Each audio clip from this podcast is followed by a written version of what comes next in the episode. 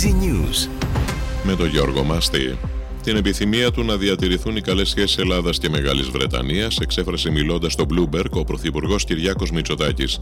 Ζήτημα νόμου η παραμονή των γλιτών του Παρθενώνα στο Λονδίνο, τόνισε ο Βρετανός Πρωθυπουργός.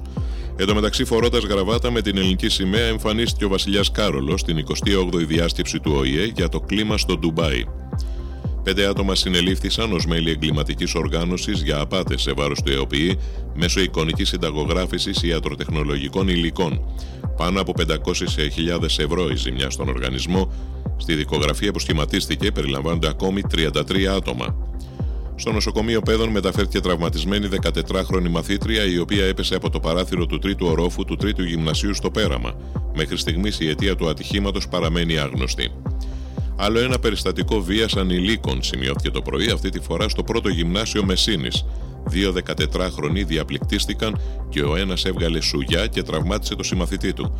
Ο δράστης προσήχθη, συνοδευόμενος από τους γονείς του, στο αστυνομικό τμήμα της περιοχής.